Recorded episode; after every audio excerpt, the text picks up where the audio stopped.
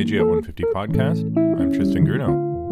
On this episode, I'm talking with Janice Nimura, author of Daughters of the Samurai A Journey from East to West and Back, published by W.W. Norton and Company in 2015. Janice, thank you so much for talking with me today. Thank you so much for inviting me you published this book about the women of the Iwakura mission. And, and before we talk more specifically about that, I was, I was wondering if you could tell us a bit about how you got into the project.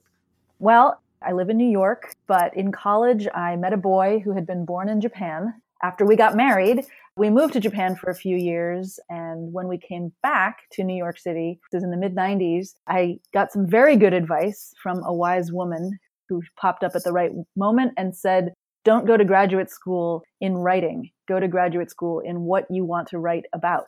And since the most interesting story in my life at that point had to do with Japan, I went to Columbia and did a master's in East Asian Studies, where I got fascinated with the Meiji era and all of the incredible cross cultural turbulence that was part of that moment. And sort of read everything I could, tried to find forgotten stories of that moment of people from America going to Japan, of people from Japan coming here. And then I stumbled upon this story, which turned out to be a perfect and unusual lens through which to look at Meiji. I found a memoir called A Japanese Interior by a woman named Alice Mabel Bacon, who was a Connecticut schoolteacher who had spent time alone in Japan in the late 1880s teaching, which was weird enough. Most single women teachers didn't take themselves to Japan in the 1880s. But what she said in her book was even stranger, which was that while she was in Tokyo, she had lived not with other foreigners, but with Japanese friends whom she had known long and intimately in America, which made absolutely no sense at all because I couldn't imagine how she could have made female Japanese friends in America in the 1870s. And so I sort of followed where Alice Bacon led and discovered that she had been the foster sister of Sutematsu Yamakawa, who is the oldest of the three girls that I ended up writing about. That her family had fostered this Japanese girl, age 11, starting in 1872 for a decade. And that was the portal into this story. And it resonated in so many ways, oddly, with my own story as a white girl from New York who hadn't any idea about Japan until she suddenly found herself living there with her new Japanese family. I lived with my in laws for the first year of marriage, and all of the cross cultural problems and joys that you encounter when you do a deep dive into a foreign place and try to make it home. So, for all those reasons, my own fascination with the history and then the resonance with my own story, it was a fascinating story. It would not leave me alone. And so you mentioned you came across Yamakawa Suematsu, one of these women who comes to the United States on the Iwakura mission. And when we talk about the Meiji period, the Iwakura mission is so central to Japan's modernization and, and all of this westernization during the Meiji period. But so often we don't hear about this other side of the story, which is these women who were a part of that mission. Yeah. I mean, the three girls, there were five girls originally who left with the Iwakura mission in 1871. They were to an alarming extent in hindsight, a complete afterthought. No one really had a plan for them. The idea was that Kuroda, who would eventually become prime minister, but at that point was an advisor to the young emperor, had already visited America and while in America had been struck by the difference between American women and Japanese women in that American women at a certain socioeconomic level, they studied, they had read, a lot. They often had opinions, and even more startlingly, they voiced their opinions, sometimes to their men, and their men often listened to them. So he started to form this idea that American success, Western success, this kind of commercial industrial success that Japan at this point was desperate to catch up to, had something to do with this support that American men got from their women. So, with that in mind, maybe if Japanese women received the same kind of education that some American women seem to be receiving, they could perform the same kind of supporting role for their enlightened men. So, he said, you know, let's find some girls and put them with the mission, drop them off in America, leave them there for a decade, and, you know, let them soak up all of that Americanness after which they'll just come home and help spawn a new generation of enlightened men. There was really no more careful thought than that, which is astonishing when you think about the fact that five families risked a daughter and sent them off with this group. By the time they were ready to come back 10 years later, and this is, you know, a, a central theme of the book, that the, the Japanese government really did not have a plan for what they were to do and the fact that they that we're still talking about them today is a real tribute to these young women and and the kind of intelligence and grit they had to feel like this mission was one they had to fulfill and I was recalling this speech by Ito Hirobumi when he arrives in San Francisco on the Iwakura mission. He, he's talking about all of the great advances Japan's made, and he and he points to all this tangible stuff, of course. But then he also says, "Look how enlightened our women are becoming." And women's education at this time was really seen as a barometer of a nation's civilization. So if the women were more educated, clearly the country was more advanced.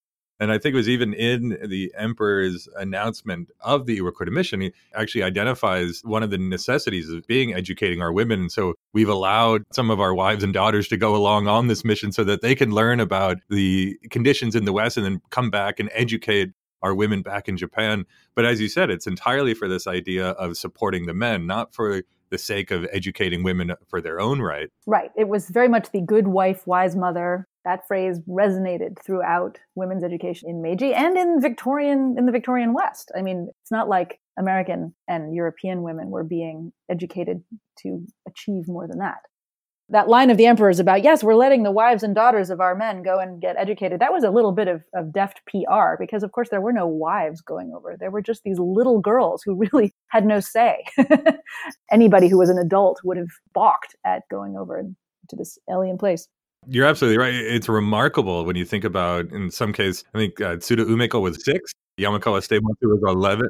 Incredibly young uh, women. And then you said they go over for an entire decade. I mean, that's just a remarkable thing. Right. Outrageous on many levels. I, I, you know, I always say to be interested in this particular story, you don't really have to have any interest in Japan. You just have to know a six year old and, and think about how extraordinary that journey would have felt for a tiny little thing. I got to imagine, you know, especially like Ume at six years old, what choice did she have? It, you know, did she actually make this choice to go, or you know, what was that process? Did somebody just tell her, "Hey, tomorrow you're going to get on this boat and you're not going to see your family for a decade"? Basically, I mean, it seems shocking, but then when you think about the circumstances and the things that each of these five families had in common, it starts to make a little bit more sense. So in 1868, you had the Boshin War, the end of the Tokugawa shogunate, and you know you had winners and losers, and the families of the five girls who went with the Iwakura mission had all chosen the wrong side. They had all been deeply loyal to the Tokugawa side. And so in defeat, they really found themselves in trouble. Um, you know, especially Suematsu's family up in Aizu that had been, you know, the last holdout, the last battle. I mean, romances have been written. and her whole clan went into exile and, and were essentially finding it hard to find enough to eat. So for these families, first of all, one less mouth to feed wasn't such a bad thing. Second of all, girls, they all had they all had sons and risking a girl wasn't such a big deal unfortunately in the in the misogynist nature of the culture and thirdly the families of Suematsu and Shige and Ume coincidentally all had some experience with the fact that Western ideas and English were likely to be really important in the future. Ume's father had been an English translator for the shogun. Sutematsu's two older brothers were already in America studying to make their contribution to Meiji. And Shige had a brother and father who had also traveled in Europe earlier on an embassy. So all of these families could see the writing on the wall and knew that learning in America might come to be a very prestigious thing to have done. And if they could get a daughter off their own payroll, so to speak, and have her come back, lo and behold, in 10 years with this prestigious set of skills, it might really help their family's fortunes. So, no, the girls did not have any say in whether they were going or not. But in fact, the lives that they had in America for those 10 years were much easier in many ways than they would have been had they stayed with their families. Yeah, I wasn't aware that the, the families were all on the losing side of the Boshin War, but that's a great point about, in many cases, in, in rural Japan in particular, in the 70s and 80s, if you were a second or third child, especially if you were a daughter and you know of an impoverished family, they would often sell you off to a brothel even if necessary. And so it does make sense that you know you would have these women who are being sent away uh, on the mission. What was the connection that the families had to the mission, though? Did the government send out, you know, an announcement, "Hey, give us your daughters to send away," or, or how exactly did they end up on the yeah, mission? Yeah, I mean, I, I wish I had, you know, the "Hear ye, hear ye" document that got posted around. Unfortunately, not. I do know that when the, however, the mechanism for putting the word out happened, it had to happen twice because the first time the word went out, no one stepped forward. It was too much to ask. Why would you send away a daughter when she was still useful around the house, only to get her back sort of too late to marry in who knows what shape? you know, wh- why would you do that?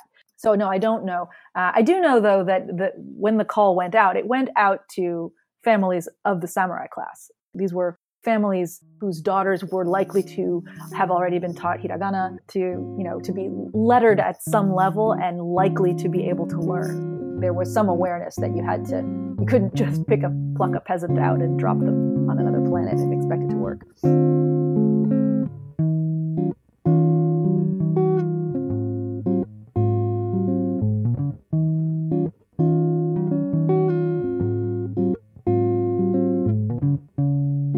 So, what are their experiences like when they're in America? You mentioned Yamakawa ends up in this foster home. So, I imagine each of the girls found their way into foster homes. And you said it started with five, but then it became three later. Right. So, they arrive in Washington, D.C. in the winter of 1872. And two of the five girls, the two oldest of the five girls, they're around 14, it's immediately clear that they are not going to be cut out to fulfill this crazy mission that they've been launched upon. They are, you know, in, in Japanese cultural terms in, in the 1870s, they're almost of marriageable age. They're sort of too old to be flexible enough to do this deep dive and really assimilate a new culture.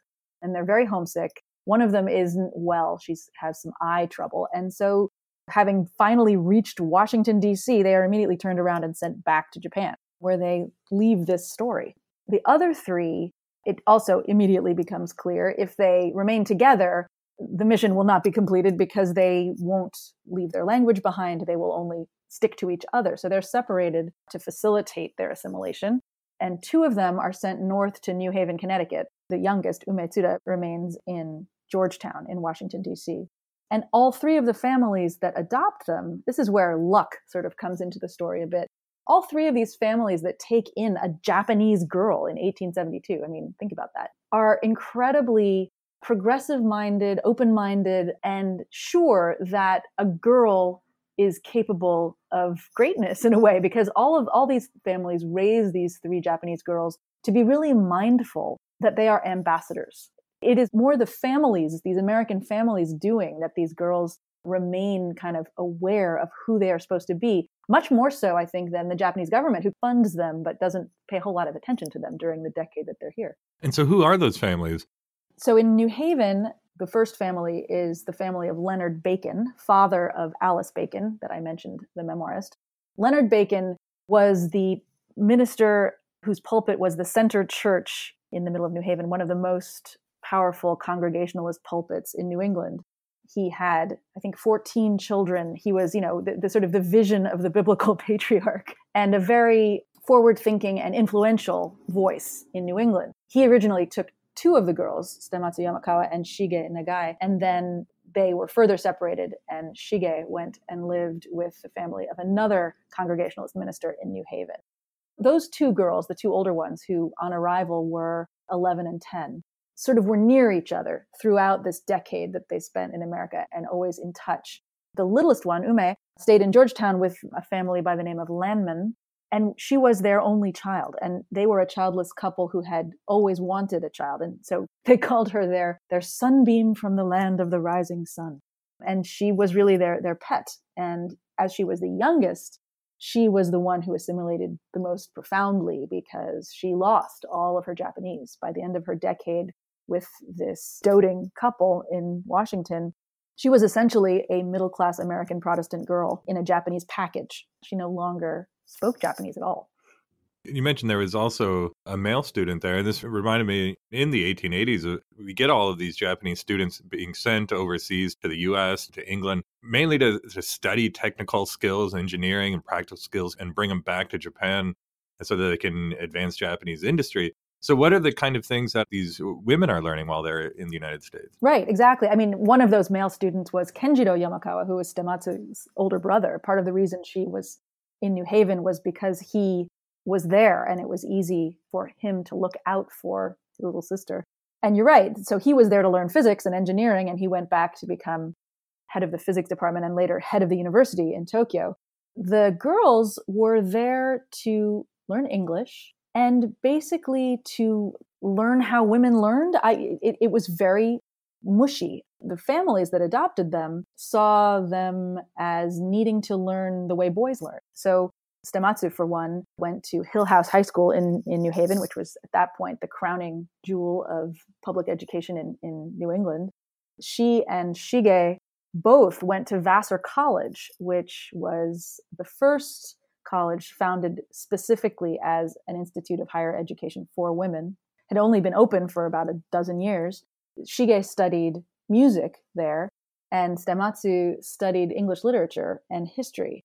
Ume, being younger, graduated from high school in Washington and also, you know, studied literature and history. These were girls who were always winning prizes for recitations. They were not learning science. They were learning how to be elegant, dignified wives and mothers. That that phrase, Ryosai Kenbo, that, that good wife, wise mother thing, that's where they were being pointed. And then, of course, Tsuda goes on to graduate from Bryn Mawr College, I believe. Right. So this was much later. They they returned to Tokyo, and uh, after a little while, Ume began to regret that she had been so young while they were in America because she had been too young to go to college, and so she got permission to go back and spend three years at Bryn Mawr as a special student studying biology. Interestingly enough, I think she at that point realized this is I'm, I'm leaping over a lot of the story here, but by that point, Ume Tsuda knew that she was going to remain unmarried and be an educator. That was going to be her calling. And when she got to Bryn Mawr, I think she specifically chose a science and not, you know, more good wife, wise mother stuff, and really took as her mentor and her model the president of Bryn Mawr, this woman named M. Carey Thomas, who was definitively an unmarried educator and really showed Ume that it was possible to be that since there was no model for that in Japan. And then she kind of takes up that model and, and becomes a model herself, right? When she comes back. I mean, she's well known for founding Tsuda College, one of the first women's universities in Japan. Right. So she comes back and founds Tsuda College very much on the model of Bryn Mawr. She founds it as a school, not a finishing school, not you know, not like the Peeresses school in Tokyo, which was basically to add a little Western polish to the children of the wealthy, but more as an institute of higher education for women who wanted to teach English and be educators themselves. And it grew from a tiny rented house into what it is today, which is, I think there are 4,000 undergraduates still in Tsuda.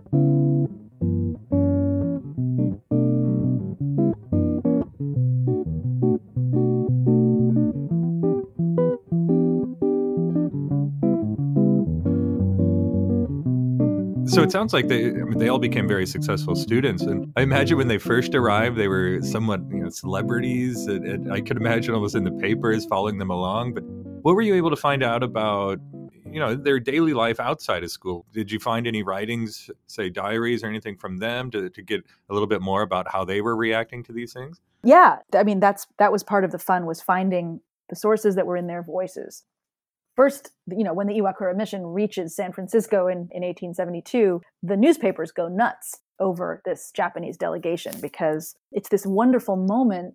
You know, it's almost the American centennial. And America, which has always been the upstart nation, is suddenly able to imagine themselves pivoting and being mentor nation. Here's this Japanese delegation coming to America and saying, please teach us how to be successful like you. And it's this wonderful moment of sort of national consciousness shifting. And so the, the newspaper coverage is just adoring. Plus, they the Americans tend to imagine that these Japanese visitors are all royalty. so the, the five girls are princesses. And you know there's that enduring american fascination with royalty that we still suffer from i think. So there was a lot of good newspaper coverage. Then once they were here they did there are, you know there's some letters archived you know at vassar and at yale and because of new haven and also still at Tsuda College, where they were writing back to their families in Japan a little bit and then writing to each other because between New Haven and Georgetown, they kept in touch. And then once they went back to Tokyo, the greatest gift to me as a historian and biographer was the closeness between Ume Tsuda and her foster mother, Mrs. Lanman, because from basically the day she left to go back to Tokyo, Ume started writing to Mrs. Lanman and wrote to her all the time for decades until Mrs. Lanman died in her 90s. And so those letters became an incredible, rich resource for me as a storyteller. And we were talking before about Tsuda Umeko and how when she comes back to Japan, she found Tsuda College, which goes on to be one of the first women's universities in Japan. And that's just one of the more well known examples. Can you give us some other examples of the impact that these women had after returning to Japan from the United States? It's funny, I, I'm always intrigued by how the three of them were really they were very important to each other, right? They were they were other to just about everyone in the world except each other. No one else had had this experience of leaving Japan, spending 10 years in America, coming back. And what they very much shared was this sense of mission like we have a responsibility to the Japanese government to help our mother country. But the way they went about it was entirely different, distinct in each of the three cases. Shige, the middle girl, had actually met and fallen in love with another Japanese male student while they were in New Haven. He was being fostered by people across the street. So she had married a man of her own choice, also unusual for a Japanese woman of her moment. And when she returned to Japan, having studied Western music, had a skill that the Japanese government wanted because they wanted their nobles, their leaders, and their aristocrats to be able to intersect with Western dignitaries. And so going to a ball and knowing Western music and how to dance was important. So Shige fell into that role of teaching Western music in Tokyo. Also, easier having been in, in, in America for 10 years, Shige and Sutematsu had held on to their language skills since they had always been able to talk to each other in Japanese, but they had both returned without literacy in Japanese anymore. And so music is something you can teach without knowing how to read and write in Japanese. So that was that was Shige's contribution and she taught music for her whole career and while raising a huge number of children with her with her husband who became an admiral. So that was one way of being influential.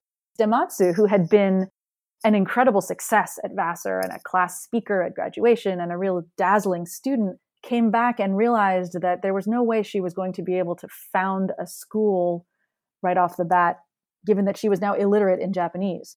And that was deeply frustrating. So her choice, which was very much a surprise to her, she had assumed that she would remain single and found a school. Instead, she married Iwao Oyama, who was the minister of war, very influential much older man in the Meiji cabinet and became the elite of the elite in Tokyo, became eventually Princess Oyama, and never taught, but became a very important advisor and patroness of women's education from above and sort of behind the curtain. So that was a different way of having an impact. And then, of course, Ume came back unable to speak Japanese, let alone read and write it, refused to even consider marrying, and ended up furthering her education in America and then founding the college that still bears her name.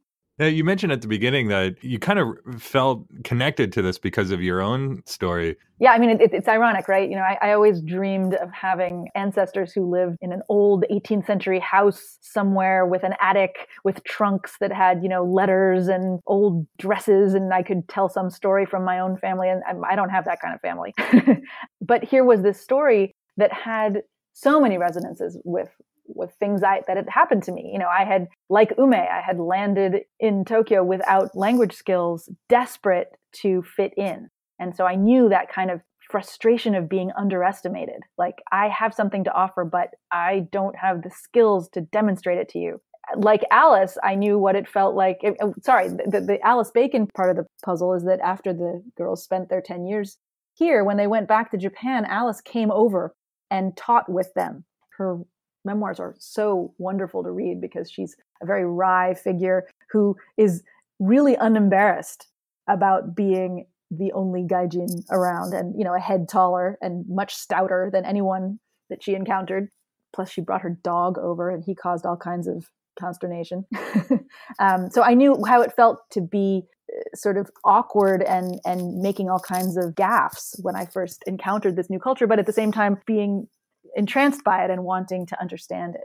And then there was the third piece of it was my husband who had been born in japan but had come here with his family when he was very small for what was supposed to be two years of a you know a, a businessman posting to Seattle. And it stretched. And so he came here when he was three. And when he was 16 his father's company finally called them back to japan. And it was too late for my husband to re-assimilate back into japanese society so he stayed here and became the american child of a japanese family what happens when a cultural gulf opens within a single family had happened in his family the same way it happened in families of these girls when they came back to Japan. So I, you know, that that's fascinating to me. That kind of amphibiousness of being of two different cultures at once. It was very much part of our family story. Meiji at 150 podcast is hosted by Tristan Grunow at the University of British Columbia in Vancouver, Canada. This podcast would not be possible without the cooperation of the UBC Center for Japanese Research and the technical assistance of the UBC Faculty of Arts ISIT.